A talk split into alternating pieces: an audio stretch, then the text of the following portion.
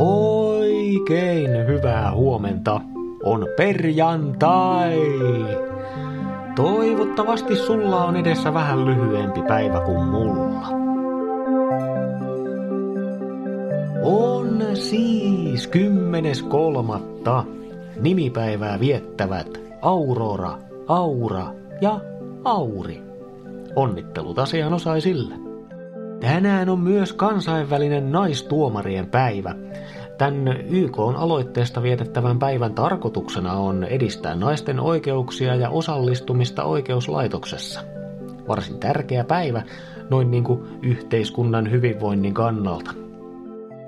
Lisäksi tänään on kansainvälinen erinomaisuuden päivä – Juhlikaamme siis yhdessä tuumin kaikkia erinomaisia asioita, kaikkia sellaisia, mitkä on erityisen hyviä tai hienoja tai upeita, eli erinomaisia. Parasta päivässä on se, että tänään voi kukin ihan itse olla erinomainen. Sää. Helsinki. Edessä aurinkoinen päivä. Pikkupakkasia yhdestä neljään astetta. Kuopio enimmäkseen pilvistä. Aamulla miinus 12, iltapäivällä miinus 5. Tampere enimmäkseen pilvistä. Aamulla miinus 6, iltapäivällä miinus 1 ja mahdollisia lumisateita. Turku, aamussa ehkä yön lumisateiden rippeitä ja miinus neljä. Edessä joka tapauksessa puolipilvinen iltapäivä yhden lämpöasteen turvin. Salon aamussa saattaa hyvinkin sataa lunta, pakkasta on pari astetta. Iltapäivä vietetään puolipilvisen taivaan alla nolla kelissä. Tiesitkö muuten, että paholaisen asianajaja oli ihan oikea homma?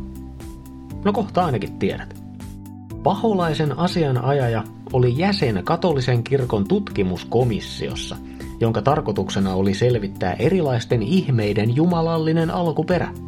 Tämä liittyy siis pyhimysten aidoksi määrittämiseen. Tässä tärkeässä selvitysprosessissa Jumalan asianajaja puolusti ihmettä ja nimenomaan sen jumalallista alkuperää. Paholaisen asianajaja taas kyseenalaisti väitetyn ihmeen ja siis vastusti pyhimysehdokkaan kanonisointia. Jos tässä joskus kiivaaksikin käyneessä prosessissa paholaisen asianajaja epäonnistui, pyhimysehdokkaan ihmeet todettiin paikkansa pitäviksi ja pyhimys kanonisoitiin. Tämä käytäntö lopetettiin 83, mutta satunnaisesti järjestetään vieläkin vastaavia autuaksi julistamisen kuulemistilaisuuksia. Arkikielessä paholaisen asianajajaksi sanotaan ihmistä, joka on yleistä mielipidettä vastaan vähän niin kuin keskustelun vuoksi – on muuten aika hyvä tapa varmistaa, että asioiden perustelut on kohdallaan. Siinä oli tämän viikon aamupalat. Kiitos kun olit mukana. Muista, että hankalakin keskustelu voi olla hedelmällinen, ainakin jos pelataan reilusti. Minä olen lähes aina keskusteluun valmis Mikko ja toivotan palkitsevaa perjantaita. Just sulle.